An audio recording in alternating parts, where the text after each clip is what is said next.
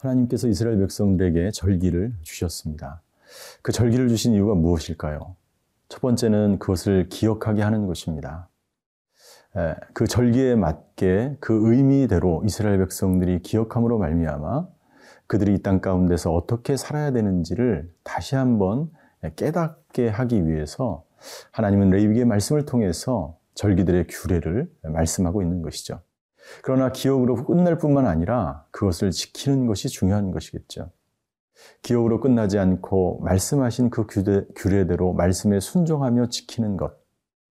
그것이 바로 순종의 삶이고 그것이 모든 그리스도인들의 의무가 되는 것입니다. 우리가 이 절기들의 말씀을 통해서 하나님께서 우리에게 원하시는 것을 기억하고 그리고 그 말씀대로 지킬 때 우리는 진정 이 땅 가운데서 하나님의 백성으로 살아가게 될 것입니다. 오늘도 레위기의 절기의 말씀들을 통해서 하나님이 주시는 그 말씀을 기억하며 지키는 그래서 말씀에 순종하는 저와 여러분이 되시기를 바랍니다.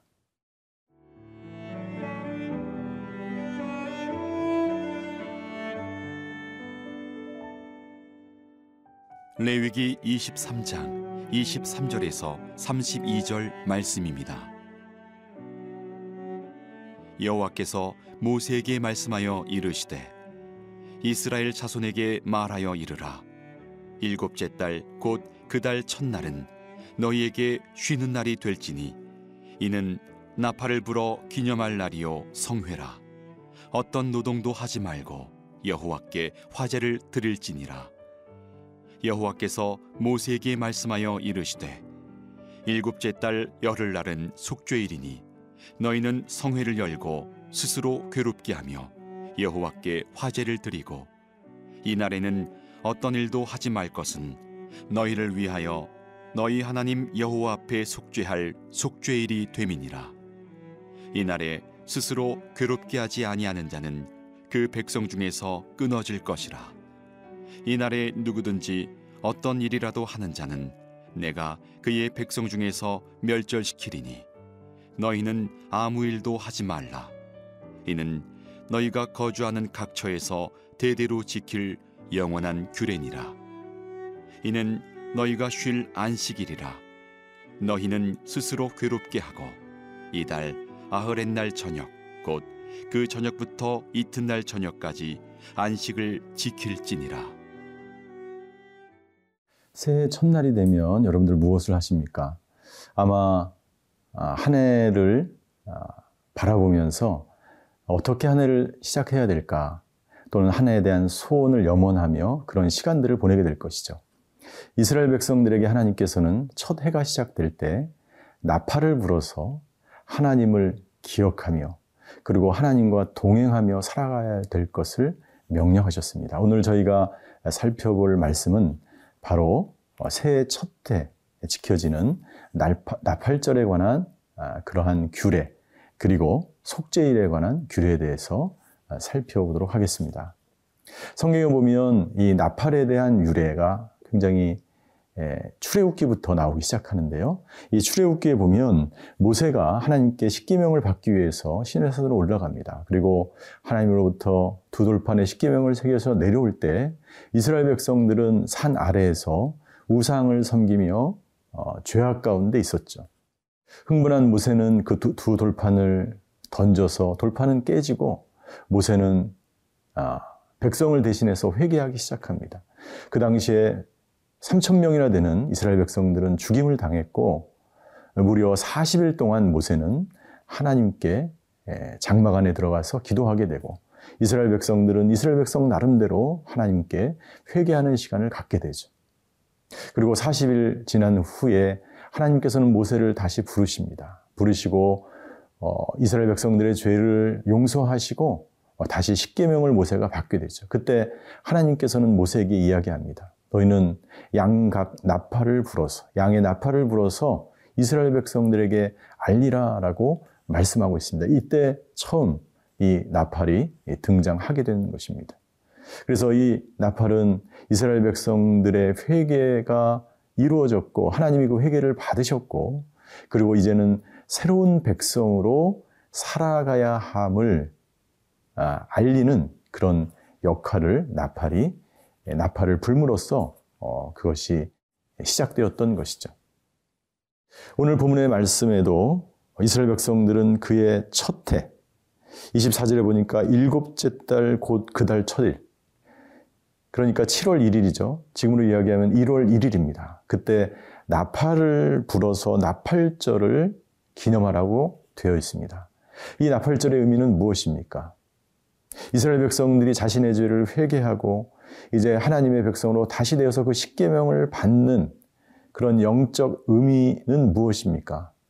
우리 모두 이 땅에서의 모든 죄를 회개하고 이제 이 나팔이 울려 퍼지면 새하늘과 새 땅에서 하나님의 백성으로 살아가게 될 것임을 말씀해 주는 그런 영적 의미가 있는 것이죠. 그래서 사도 바울은 고린도전서 15장 51절에 우리에게 이렇게 증거합니다. 보라 내가 너희에게 비밀을 말하노니 우리가 다 잠잘 것이 아니요 마지막 나팔의 순식간에 호련이 다 변화하게 되리라라고 말씀하고 있습니다. 모두 다 잠자는 것이 아니요 예수님께서 이 땅 가운데 다시 재림하게 되시면 천사장의 호령 소리와 나팔 소리와 함께 우리는 예, 그 새하늘과 새 땅에 다 들어가게 되는 변화가 일어날 것이라고 사도 바울 우리에게 권면하고 있습니다. 그래서 이 나팔절에 이 오늘 우리 성도들에게 주신 의미는 바로 예수님이 재림하시는 그날 우리는 나팔이 울려 퍼지고 새하늘과 새 땅에 들어갈 것이라는 하나님의 약속이 우리에게 보증되어 있다는 것을 또한 예, 증거하고 있는 것이죠. 그 나팔이 울려 퍼질 때 여러분들 우리는 어떠한 삶을 살아야 될까요? 우리는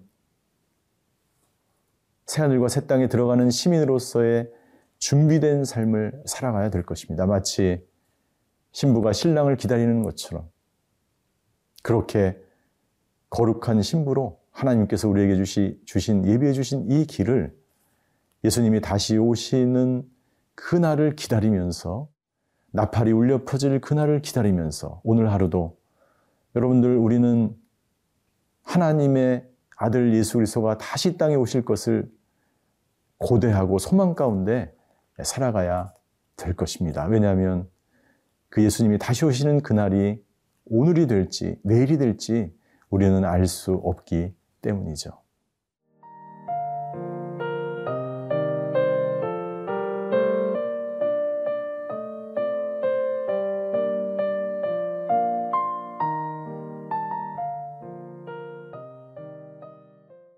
하나님께서는 26절부터 32절까지의 말씀을 통해서 아, 대속제일에 관한 규례에 대해서 또한 말씀해 주십니다. 이 대속제일은 7월 10일 날 드려졌습니다.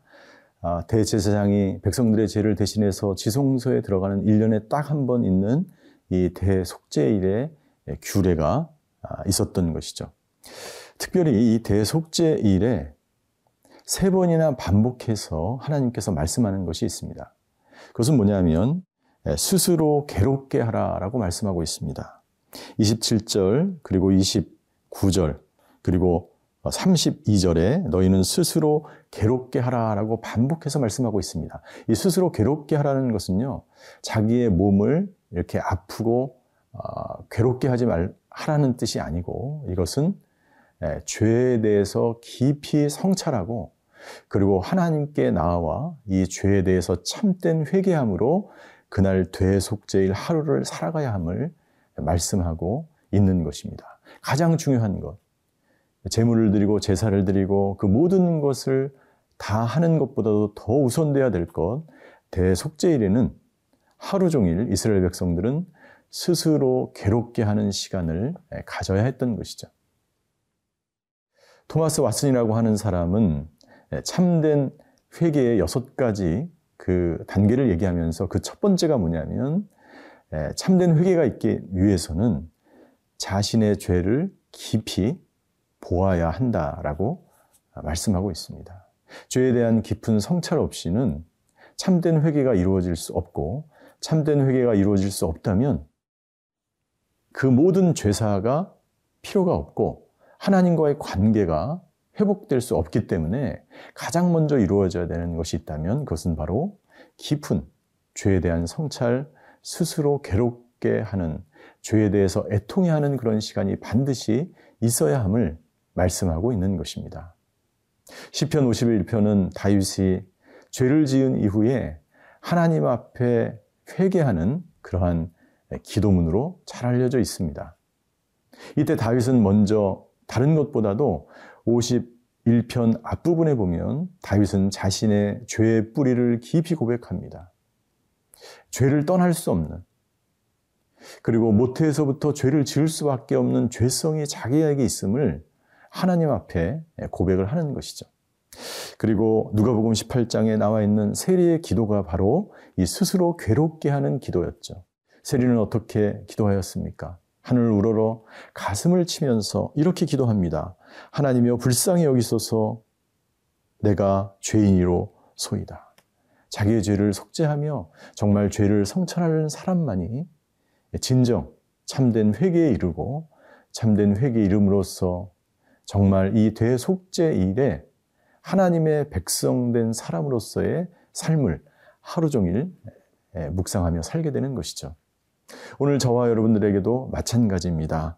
우리 32절 마지막에 보면 너희는 스스로 괴롭게 하고 이달 아흐렛날 저녁 곧 그 저녁부터 이튿날 저녁까지 안식을 지킬 것이니라. 이스라엘 백성들에게 있어서 하루는 그날 저녁부터 다음 날 저녁 되기 직전까지가 하루였죠. 그래서 하루 종일 스스로 괴롭게 하는 시간, 죄에 대한 성찰, 자기 안에 뿌리 박힌 죄에 대한 깊은 그러한 회개의 시간을 가졌던 것이죠. 나는 오늘, 오늘 하루가 그런 하루가 되시기를 주님으로 축원합니다. 오늘 하루 정말 내 죄에 대해서 심각하게 성찰하고 하나님 앞에서의 참된 회개가 이루어질 때 하나님께서 말씀하신 이 모든 이 절규의 규례의 말씀이 우리의 삶 속에 그대로 이루어질 수 있는 그러한 아, 성도로서의 삶이 시작되기 때문이죠. 기도하시겠습니다. 하나님, 죽을 수밖에 없는 죄인임을 다시 한번 우리가 고백합니다.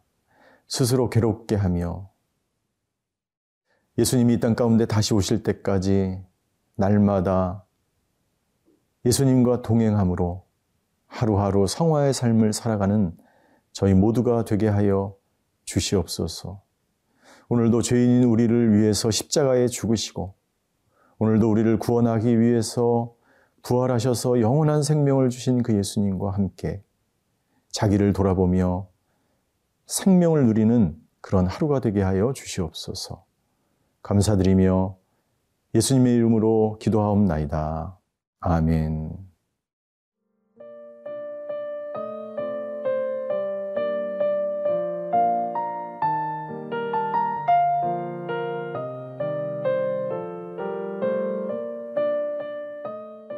이 프로그램은 시청자 여러분의 소중한 후원으로 제작됩니다.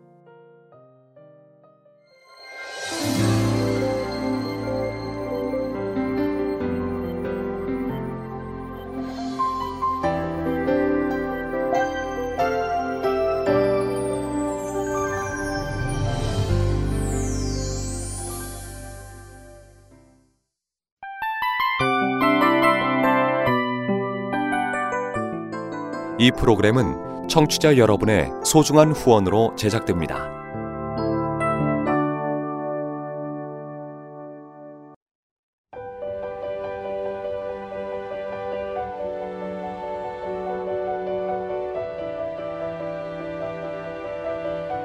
세상에는 수많은 교회들이 있지만 더 깊이 있는 말씀 강해를 찾기 위해 크기로만 교회를 선정하지 않습니다. 보다 좋은 영적 콘텐츠를 더 많이 나누기 위해 방송비를 받지 않습니다. 1년 365일 복음만 전하고 싶어서 우리는 광고를 하지 않습니다. 온누리의 복음을 땅끝까지 CGN TV와 함께 땅끝 성교사가 되주세요